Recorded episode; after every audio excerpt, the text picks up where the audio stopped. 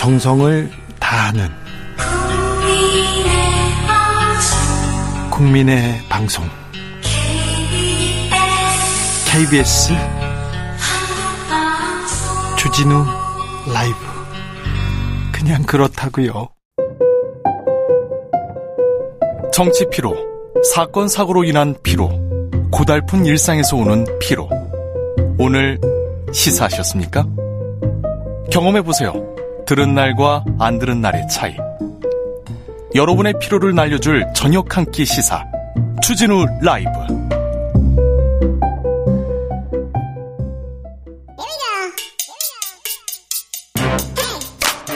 뉴스를 향한 진지한 고민, 기자들의 수다. 라이브 기자실을 찾은 오늘의 기자는 은지옥이요. 시사인 김은지입니다. 오늘 준비한 첫 번째 뉴스부터 가봅니다. 네, 고발 사주 의혹과 관련한 검찰의 감찰 결과가 나왔습니다. 네. 검사가 정치에 개입하면 안 되잖아요. 정치에 한복판에 뛰어들면 안 되잖아요. 그런데 무혐의 처분 내렸습니다.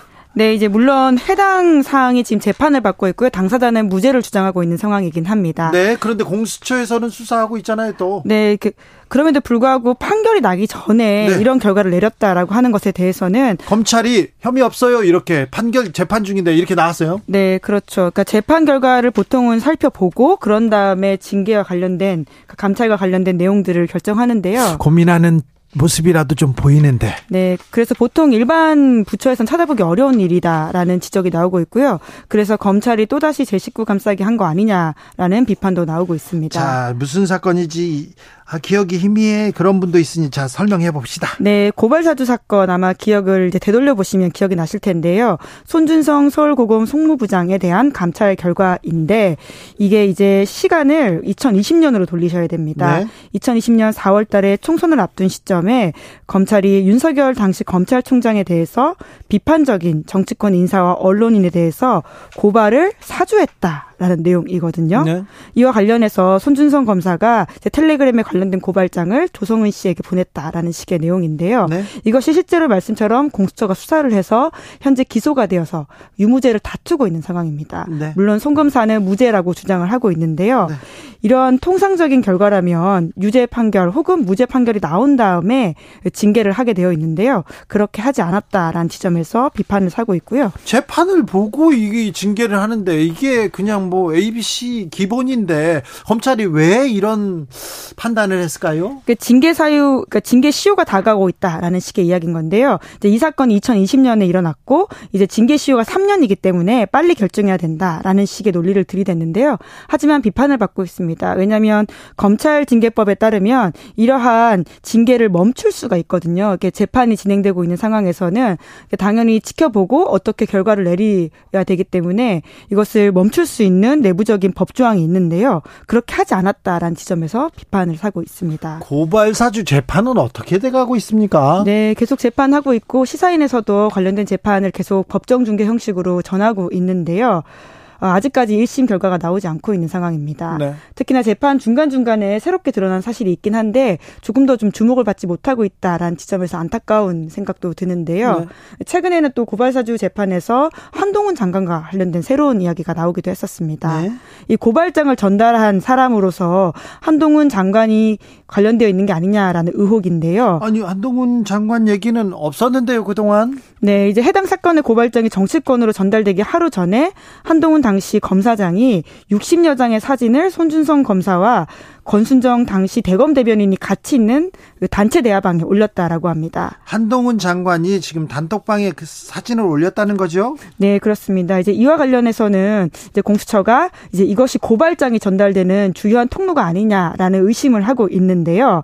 하지만 한 장관은 관련해서 해명을 하고 있지 않다라고 한겨레 신문이 밝혔습니다. 근데 손준성 검사의 그 전화기나 지금 권순정 검사의 전화기에서 이 내용이 나오진 않았습니까? 그러니까 그걸 살펴보면 가장 정확하게 확인을 할 수가 있는데요. 살펴보지 않았군요. 전화기를 가져가서 확인을 하지 못했기 때문에 통신 자료만으로 사진이 같다라는 사실만 지금 확인한 상황입니다. 네.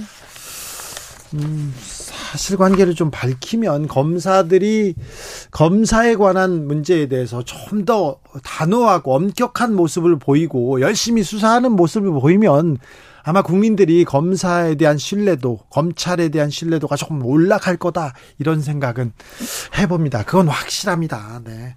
검사들이 무슨 일을 저지르면 수사를 안 해요. 맨날 그런 모습만 보고 있어서 국민들이 검찰을 바라보는, 네.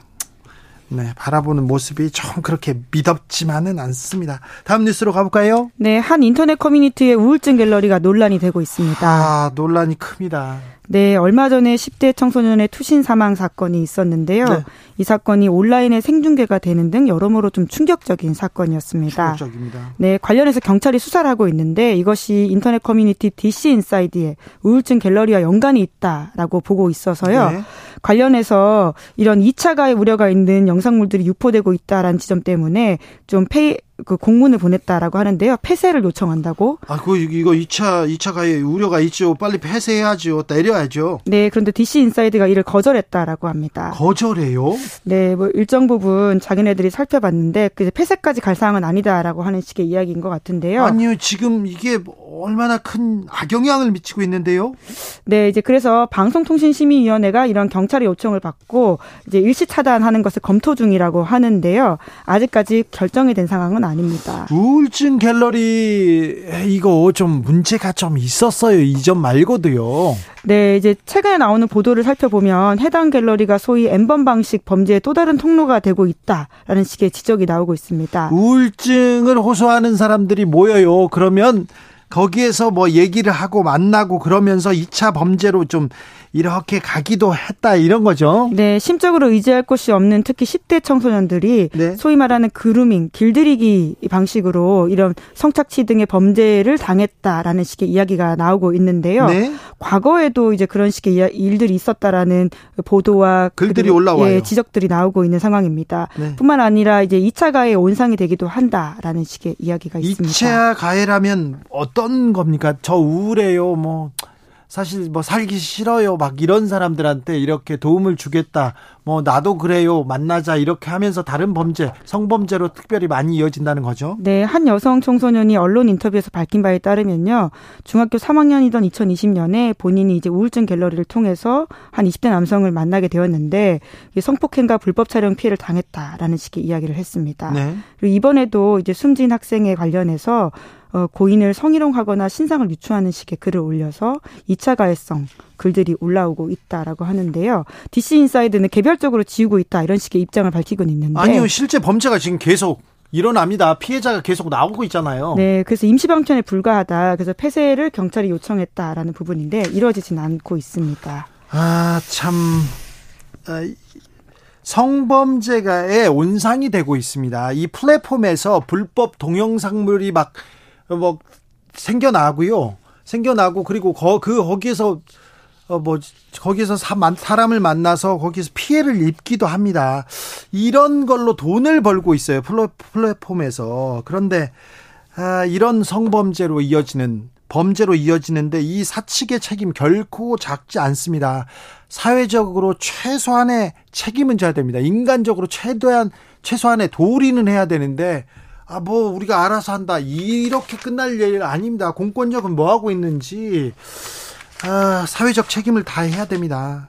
자, 우울감 있고 그러면은 어, 저 말하기 어려운 고르, 고, 고민이 있으면요, 주변에 어려움 겪는 가족 지인이 있을 경우에는요, 저 전문가하고 상담해야 됩니다. 어려우면 이걸 어떻게 하지? 어려우면 어, 상담 전화가 있습니다. 일삼구삼입니다. 자살 예방 전화는 예, 상담 전화는 일삼구삼이고요. 정신건강 상담 전화 있어요. 일오칠칠 공일구구. 희망의 전화 백이십구 번. 생명의 전화 일오팔팔 구일구일. 청소년 전화는 일삼팔팔입니다. 아, 청소년 모바일 상담 다 더, 들어줄게 어플도 있습니다. 이십사 시간 전문가가 여기서 기다리고 있으니 어, 저런 데 가면 큰일 납니다. 조심하셔야 됩니다. 아, 참 걱정이네요. 청소년 범죄들 그리고 청소년을 상대로 한 범죄이죠. 상대들 예. 네, 많이 나오고 있어서 걱정이 됩니다. 마지막으로 만나볼 뉴스는요. 네, 독일이 과거사에 대해서 다시 한번 고개를 숙였습니다. 자, 윤석열 대통령이 일본 얘기를 했는데요. 아, 어떤 얘기인지 한번 좀 들어봐야 되겠습니다. 독일은 또 사과했다고요? 네, 굉장히 대비되는 행보라고 볼 수 있습니다. 일본과 특히 이제 대조해서 우리가 볼만한 이야기인데요. 네. 프랑크 발터 슈타인마이어 독일 대통령이 지난 십구 일에 역사적 책임에는 끝이 없다. 독일인들이 이곳에서 저질렀던 범죄에 대해 용서를 구한다. 이렇게 말했습니다. 네. 폴란드 바르샤바 개토봉기 팔십 년 추모식에 참석해서 한 말인데 이 개토봉기는 천구백사십삼 년 그러니까 아직 백 년이 안 된 이야기라고 할 수 있죠. 여기 사월 십구일 날 유대인 거주 지역의 주민들이 독일의 강제 수용소 이송에 저항해서 무장 공기를 일으킨 사건이거든요. 무자비하게 또 진압했습니다. 예, 나치군이 이 유다인, 유대인을 비롯해서 전체 만 명, 만 삼천 명에 가까운 사람을 숨지게 만들었습니다. 네. 그래서 독일 대통령이 이번에 유대인을 상징하는 수선화 모양의 다윗의 벽 장식을 가슴에 달고 유대어를 섞어가면서 추모사를 읽었는데요. 네. 독일의 국가원수가 이곳 추모 행사에 직접 연설한 것은 처음이라서 더욱 눈길을 끌었습니다. 네. 했던 이야기를 보면 더 의미심장한데요. 우리 독일인은 책임을 통감하고 생존자와 우리에게 남긴 과제를 받아들인다. 독일인들이 이곳에서 행한 끔찍한 범죄에 깊은 수치심을 느낀다. 이렇게 밝혔습니다. 독일은요, 기회가 될 때마다 기회가 될 때마다 과거사에 대해서 사죄하고 있습니다. 네, 천구백칠십 년에 이제 빌리 브란트가 이 해당 개토봉기 위령탑 앞에서 무릎 꿇고 사죄한 것이 굉장히 역사적인 장면으로 남아 있는데요. 네. 그 이후부터 독일 정치인들은 거의 매년 바르샤바를 찾아서 희생자를 기리고 사과의 메시지를 발표하고 있습니다. 일본 정치 지도자들은 야스쿠니 신사에서 하, 전범들을 기리고 있는데요. 네, 그렇습니다. 기시다 총리가 최근에도 에이급 전범이 합사된 야스쿠니 신사에서 내각 총리 대신이라는 직함을 붙여서 공무를 복납하기도 했었고요. 일본의 초당파 의원 모임 소속 구십여 명이 아예 집단 신사 참배에 나서기도 했었습니다. 아, 네, 이거 다 침략 전쟁 미화하는 사건 아닙니까? 아직도 그 침략 전쟁에서 쓰던 길을 우길기를 막 흔들기도 하고요. 네, 그러니까 이런 독일의 이야기들, 특히 뭐 독일에도 분명히 극우 세력들이 있고 신나치주의를 표방하는 사람들도 있습니다. 예, 그렇죠. 예. 그럼에도 불구하고 주류 정치인들이 과거사에 대해서 한결같은 태도를 보여왔고요. 이것이 유럽 통합의 기틀이 됐다라는 점을 좀 염두에 둬야 될 것 같습니다. 송주영님께서 독일은 정말 멋있다, 멋있어요. 일본은 배워야 됩니다. 책임을 다하지 않으면 미래는 없다는 것 자각해야 됩니다. 그렇습니다. 일본이 사회에서, 세계 사회에서 앞서 나가는 나라로 이렇게 존중받고 싶으면 과거를 직시하고 사과해야죠. 역사적 책임에는 끝이 없다. 독일인들이 이곳에서 저질렀던 범죄에 대해서 용서를 구한다. 독일 대통령이 유대어를 써가면서 이렇게 사과합니다. 일본 총리가 한국말을 써가면서 반성합니다. 역사적 책임에는 끝이 없습니다. 이런 얘기를 했다면 우리가 사과하라고 안 해요. 박수 쳐주고 안아주지요. 우리 국민이 어떤 국민입니까? 아니, 그 전쟁을 일으키고 그리고 그 부인하고 역사를 왜곡하고 있으니 역사를 직시하라고 반성하라고 사과하라고 하는 거죠.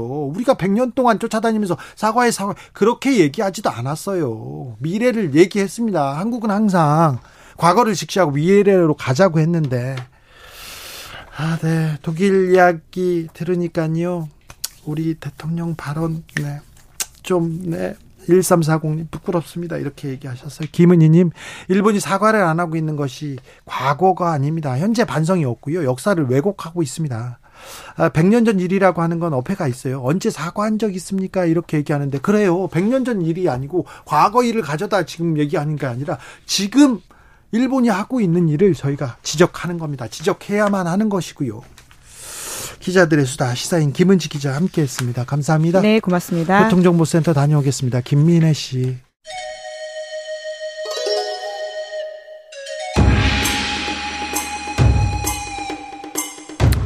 빛보다 빠르게 슉슉, 바람보다 가볍게 슉슉, 경제 공부 술술.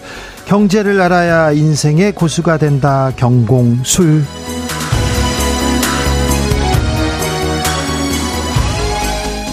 주진우 라이브 오늘의 경제 선생님은 염승환 이베스트투자증권 이사입니다. 어서 오세요. 네, 안녕하세요. 네.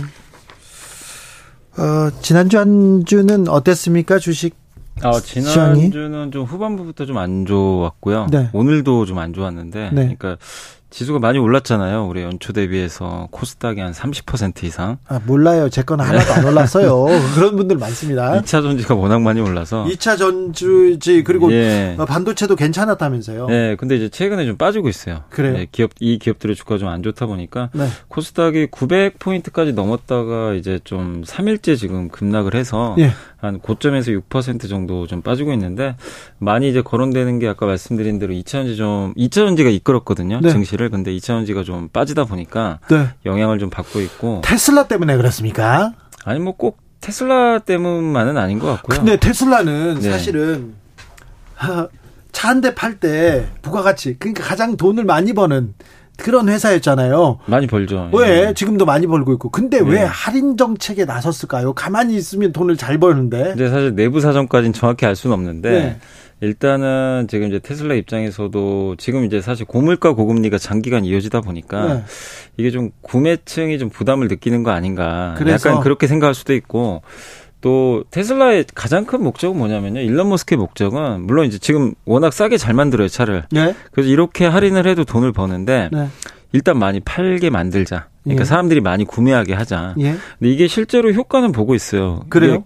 차량 가격 떨어뜨리니까 판매량은 이제 일 분기에만 삼십육 퍼센트가 급증을 했거든요. 아, 그렇죠. 할인. 네, 많이, 예, 네. 할인하니까. 네. 또 평소에 테슬라 사고 싶었는데, 네. 테슬라가 또 저가형 차보다는 좀 단가가 좀 세잖아요. 네. 예, 전기차가 그렇게 싼 편은 아니다 보니까. 근데 낮췄는데 차가 잘 팔렸고, 또 차가 잘 팔려야 테슬라가 이제 목적으로 하는 게 나중에 자율주행까지 가는 건데, 네. 차를 팔아야 사람들이 자율주행 경험을 할 거 아니에요. 예. 자기가 타봐야. 그렇죠. 근데 그게 이제 목적인 거죠. 그 안에 뭐 네. 자율주행 시스템을 또 월 얼마 내고 예. 이렇게 또 구독 모델로 가잖아요. 그렇죠. 근데 그게 사실은 좀 핵심인 것 같아요. 그렇죠. 그런데 예. 또, 또 자율주행을 또 이렇게 경험해 본 사람들은요. 아이고 이거는 또 다른 세계다 이렇게 하면서 또 네. 좋아하는데요. 그런데요. 테슬라 주가가 근데 지난주에 주춤 많이 주춤했던 네. 이유는 뭡니까?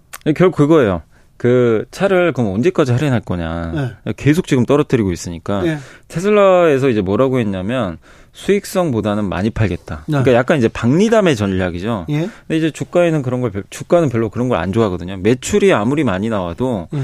결국 돈을 많이 버는 걸 좋아하잖아요. 네. 근데 이익률을 감소하고서라도 많이 팔겠다. 네. 이러면은 결국에 이제 테슬라 주주분들 입장에서는 수익성이 떨어지니까 네. 수익성이 떨어지게 되면요. 결국에 이제 이게 주가에 좀 부담으로 그대로 노출이 되거든요. 네. 그러다 보니까 이제 시장에서는 거기에 좀 실망을 했던 것 같아요. 근데 또 기사를 보니까 주말 사이에 또 차 가격을 또 올렸다.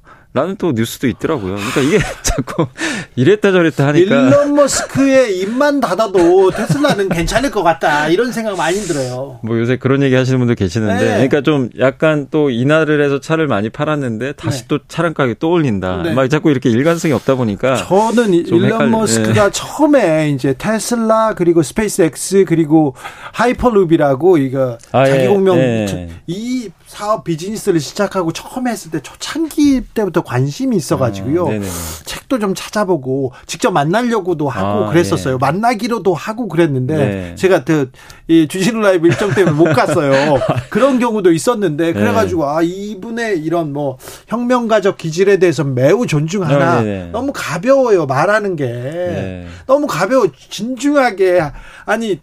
할 말은 해야 되는데 이분 역사 인식도 아주 조금 뭐라고 해야 되나요? 좀 고루하고요. 네. 조금 많이 뒤처지거든요. 네. 거기다 말 실수 많고. 네. 아이고 참. 그래서, 걱정, 요, 그래서 요새 좀 주가가 걱정입니다. 안 좋은 것 같습니다. 네, 네. 걱정이에요. 네.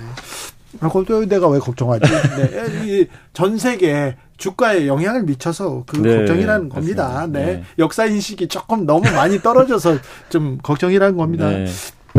그런데요.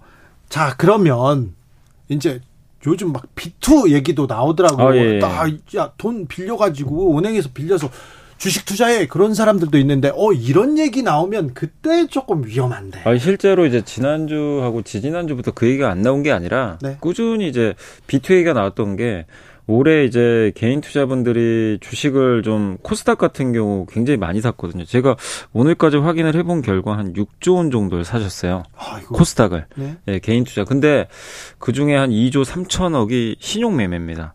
그러니까 빌려서 산 거죠. 한 삼분의 일 정도를 빌려서 이제 투자를 하게 된 거예요. 아, 주식에다가 그렇게 확신을 가지면 안 되는데 위험한데. 근데 이제 보통 이렇게 주가가 막 이렇게 계속 오르게 되면은 신용 거래가 좀 늘긴 하는데 네. 이번에도 좀 그런 모습이 나왔는데 이게 네. 좀 경고 메시지가 사실 한 이, 삼 주 전부터 계속 나오긴 했거든요. 네. 아, 좀 비시, 그 신용 매매가 많은 것 같다. 네. 그랬는데도 주가가 계속 올라간 거예요. 네. 근데 이제 지금. 네. 지난주 이제 후반부터 뭐 꼭 신용매매뿐만은 아니겠지만 네. 어쨌든 이제 주가가 좀 급락을 하고 있다 보니까 네. 조금 이제 그 말씀하신 대로 조금 우려감이 좀 커지고 있는 거죠. 알겠습니다. 하, 반도체는 어떻습니까? 반도체는 지금 최근에 좀 안 좋습니다. 안 좋습니까? 네. 네. 이 차 전지도 좀 주춤하고, 주춤하고 반도체도 안 좋다. 그러니까 네. 주가가 전체적으로 그렇다. 자, 이제부터 네. 심화 공부 들어갑니다. 한미 정상회담이 이제 시작됩니다. 네, 대통령이 네. 지금 미국으로 쭉 갔어요. 네. 아무래도 경제 보따리 이번에는 좀 챙겨와야 됩니다. 그전에는 네. 많이 줬거든요. 네. 자, 지금 이제 뭐 어떤 주식을, 어떤 회사를, 어떤 주식을, 어떤 분야를 이렇게 주목해야 됩니다. 그러니까 만약에 이제 정상회담만 좀 놓고 본다면 네. 사실 이제 가장 많이 좀 거론되는 게 방산. 방산, 방위산업, 무기 관련해서 무기를 우리가 또 많이 사올 가능성이 있거든요. 뭐 사올 수도 있지만 오늘 기사를 보니까 물론 좀 단독 보도라서 네. 이거는 뭐 백 퍼센트인지 저도 알 수는 없는데 한 이제 언론사에서 아까 잠깐 기사가 나온 게 그 한국 항공우주의 그 에프에이 오십 네. 병 전투기 있잖아요. 네. 그거 좀 논의가 좀 있나 보더라고요. 아, 미국하고요? 예. 네, 근데 뭐 그건 이제 기사는 한번 확인해 보세요. 네. 네. 그런 이제 뉴스가 나오긴 했는데 사실 미국에 무기 수출하는 건 쉽지가 않거든요. 네. 네 미국은 미국, 아니고요. 네, 자국산 또 그게 있기 때문에 미국이 허락해 주면 다른 나라에 이런 게 있겠죠. 예. 네, 근데 이제 어쨌든 그런 논의가 있다고 하니까 네. 근데 방산에 대해서도 좀 기대감이 커지고 또 사실 아시겠지만 지난주부터 갑자기 좀 한중 간의 갈등 문제도 좀 있고 네. 대만 또 약간 이제 리스크가 좀 있잖아요. 네. 그러다 보니까 실제 이제 우리나라에서도 방산 기업들의 주가가 좀 괜찮긴 하거든요. 아, 전쟁통이니까요. 네. 우크라이나 전쟁 이후에 군수 이쪽이 맞습니다. 계속 좋다면서요? 네. 그리고 작년에 또 폴란드에 대규모 수출도 했고 한국 네. 이 무기가. 근데 이게 일회성 이슈가 아니라 이 지정학적 리스크가 지금 없어지질 않고 있잖아요. 예. 그래서 어쨌든 지금은 이제 전 세계적으로 보면 무기 구입 관련된 그 내용들이 계속 나올 수밖에 없기 때문에. 그런데요. 네. 이사님, 네. 대통령이 미국 가기 전에 인터뷰를 했는데 네. 러시아하고 중국에서 불끈했어요. 네. 거기 주가들이 좀 움직이고 그랬습니까? 아, 그러니까 그러다 보니까 방산은 오히려 그게 이제 오히려 호재죠. 도, 예, 호재로 작용한 거죠. 방산 쪽 호재. 예, 근데 이제 거기에 직격탄을 받은 회사들이 이제 중국 소비재 기업들. 그래요. 그러니까 대표적으로 화장품. 그러니까. 중국 사람들이 오월부터 올 줄 알았거든요. 예, 오, 이번에 예, 오기로 했잖아요. 예, 올 가능성도 높았고, 아, 이제 단체 관광 해제해주겠지. 예. 기대가 있었는데, 지금 갑자기 이제 이런 분위기로 바뀌다 보니까. 좀 얼어붙었죠. 그래서 화장품 기업들 주가 금요일날 한 기업은 십 퍼센트나 빠져버렸어요. 하루에. 왜 몇 기업 다니네? 예, 거기다 뭐 면세점, 예. 카지노. 그러니까 중국 사람들이 와서 돈 쓸 가능성이 높은 그 산업들 있죠. 네. 이쪽이 이제 직격탄을 맞았는데, 이게 저도 좀 아쉬운 건 뭐냐면은, 중국인들이 와주면 어쨌든 우리나라 경기는 좋거든요. 아, 당연하죠. 돈 쓰고 가니까. 당연하죠. 당연히 일단은 우리 내수 경제는 경기도. 중국하고 예. 이렇게 떼놓고 이렇게 생각할 수 없어요. 예. 근데 이제 어쨌든 중국이 못 올 것 같다라는 또 이제 분위기가 이제 연출이 된 거죠. 예. 그러니까 물론 이제 어떻게 될지 몰라요. 또 오월달 돼봐야 되는 거고 네. 한미 정상회담 끝나봐야 아는 건데 일단 시장은. 중국이 또 못 올 것 같다. 아이고. 라는 이제 그런 우려감이 생기면서. 어렵네요. 러시아하고 예. 관련된 주, 주식은 없습니다. 러시아 쪽은 그렇게 큰 건 없습니다. 큰 건 없습니다. 예. 러시아가 이제 우리나라 무역 규모 그리고 이미 전쟁 나면서부터 많이 더 줄였으니까. 예, 줄였기 때문에 네. 러시아 쪽은 그렇게 큰 영향 없다고 보시면 됩니다. 현대 기아차는 뭐 전기차 쪽에서 예. 이번에 미국에서 큰 에휴, 어렵다 이런 얘기 나왔던데. 근데 이게 현대 기아가요. 뭐 이번 주 초에 그러니까 지난주죠. 네. 지난주에 그 현대차나 기아에서 생산 전기차가 미국의 보조금 명단에 포함이 안 됐잖아요. 예. 근데 사실은 작년부터 이미 알려진 이슈여가지고 당일날만 주가 빠지고 다시 다 복원이 됐습니다. 아, 그래요? 그래서 왜냐하면 이제 작년에 미국 인플레 감축법 통과됐을 때 네. 현대차는 보조금 못 받는다. 네. 이게 거의 이제 확정적으로 돼 그렇죠. 있었기 때문에 그래서 이미 이제 그 그런 명단이 나와도 시장은 그렇게 크게 놀라지는 않았고 네. 다만 이제 이번에 그래도 좀 이번에 기대, 그렇죠. 기대하는 건 좀 대통령이. 네. 그래도 좀 한번 주장은 해야 되는 거 아니냐. 그렇죠. 왜냐하면 에프티에이 체결 국가니까. 예. 그래서 현대차가 이 공장을 안 짓는 게 아니라 내년에 지어지거든요. 미국의 예. 조지아주에. 네. 시간이 좀 남았잖아요. 예. 그러면 그때만이라도 네. 이 한국에 수출하는 물량은 좀 보조금 허용을 해달라. 네. 예외적으로. 요거는 좀 이제 모르겠습니다. 이걸 협상하실지 저도 모르는데 그걸 좀 해주길 좀 바라고 있는 거죠. 좀 보따리를 좀 찾아와야 돼요. 쌓아와야 예. 되는데 한미 정상회담에 수혜주는 아마 이렇게 어느 정도 방산 말고 또 어떤 곳을 이렇게 쳐다보고 있으면 될까요? 그리고 이제 바이오 쪽도 얘기는 나오더라고. 이번에 이제 그 경제협력단 보니까 네. 바이오 기업들의 일부 이제 대표들도 네. 가는 것 같은데 미국의 사 대 전략 그 물자 중에 하나가 그 거론했던 게 바이오도 들어가요, 사실은. 네. 그렇기 때문에 이 원료 의약품이라든가 이런 쪽에 대해서 뭐 구체적으로 어떤 얘기가 나올지 모르겠습니다. 그렇지만 이제 바이오 쪽도 좀 한번 기대감이 좀 높아지지 않을까 이렇게 보고 있고 또 한국에서 기대를 많이 하고 있는 사업 중에 하나가 신재생 에너지. 네. 예, 태양광 풍력. 왜냐하면 이쪽 비중이 중국이 되게 높잖아요. 네. 예, 중국이 절대적인 점유율을 갖고 있는데 미국 입장에서는 중국 거 쓰는 것보다는 사실 한국 걸 쓰는 게 훨씬 더 낫긴 하거든요. 그래서 좀 미국에다 공장을 지으면 이번 인플레 감축법에도 그게 들어가 있어요. 미국에다 공장을 지어서 태양광이나 풍력으로 전력을 생산하면 네. 예, 보조금을 주겠다. 예, 네. 그런 내용들이 있으니까 이번에도 뭐 그런 얘기들이 좀 더 나오지 않을까. 안보 관련해서 한국형 핵 공유 나오고 핵 얘기가 나올 거, 우산 얘기가 나오고 핵핵 네. 얘기 나올 것 같은데 네. 그러면 이렇게 경제에 미치는 영향이 조금 있을 텐데요. 근데 이게 만약에 이제 지정학적 리스크가 저번 주부터 불거졌잖아요. 네. 이러면 당연히 주식시장에는 좋지는 않습니다. 왜냐하면 이제 우리나라는 또 중국과의 그 경제 규모가 꽤 되기 때문에 네. 이런 이제 자꾸 지정학적 리스크가 불거지면 투자들이 일단 좀 떠나려고 하죠. 그래서 실제로 그 지난주부터 환율이 많이 오르고 있어요. 아, 최근에 환율 오늘도 그렇죠. 좀 올랐고 오늘 많이 올랐는데 네, 오늘도 올랐고 아 불안하다 안보 불안이 지금 환율을 부추기고 있다 이렇게 봐야 되겠네요. 항상 이제 과거부터 뭐, 미, 뭐 북한이 미사일 발사하면 환율이 좀 올라갔던 경우들이 있는데 네. 지금 환율이 어쨌든 요새 달러가 그렇게 강하지도 않거든요. 네. 근데도 환율이 예, 우리나라 원달러 환율이 자꾸 올라가요. 맞습니다. 그러니까 요거는 조금 이제 증권가에서 좀 평가하기로는 한 두 가지 정도가 있는 건 뭐냐면 이제 사월은 전통적으로 외국인들이 우리나라에서 배당금을 받아요. 네, 돈, 그러니까 본국에 송금하죠. 돈 가져가는 그러니까 이제 보통 원래 달러가 그러니까 이 우리나라 원달러는 오르긴 올라요. 네. 사월에는 항상. 네. 근데 여기에 지정학적 리스크가 같이 터지니까 네. 더 올라가는 거죠. 그렇죠. 예, 그래서 이 두 가지가 조금 지금 환율에 좀 안 좋게 작용을 하고 있는 것 같습니다. 네. 순방, 대통령의 순방 이후에 좀 예, 네. 외교 안보 여기에서 좀 단단히 뭐 단단히 해야 되는데 여기에 네. 조금 걱 우려하는 시각이 좀 있군요. 네. 그리고 우리가 좀 얻을 건 얻어야 되지 않나. 반도체도 네. 그렇고 네. 자동차도. 예, 좀 이번에 얻어와야 되는데 그러니까 이번에 할 소리 하고 좀 내놓으라고 해야 되는데 네. 다 이제 어, 이제 좀 기, 친하게 지내잖아요. 지내고 네. 뭐 그런 거 뭐지 대통령 모든 책임은 내가 진다 그런 선물 갖다가 지금 대통령실에 갖다 놨다고 네. 이런 얘기도 많이 했는데 우리 친하고 막 그러니까 이번에는 내놓으셔 해가지고 국민들을 위해서 좀 해야 되는데 알겠습니다. 네. 경제 공부했습니다. 경제 공부는요 어려워요. 너무 힘들어요. 그런 분들도 많은데 네. 이렇게 염승환 이사님께서 그래도 쉽게 설명해 주셨습니다. 아유, 감사합니다. 네, 감사합니다. 네. 너무 어렵다고 하는 분들이 있어서 네.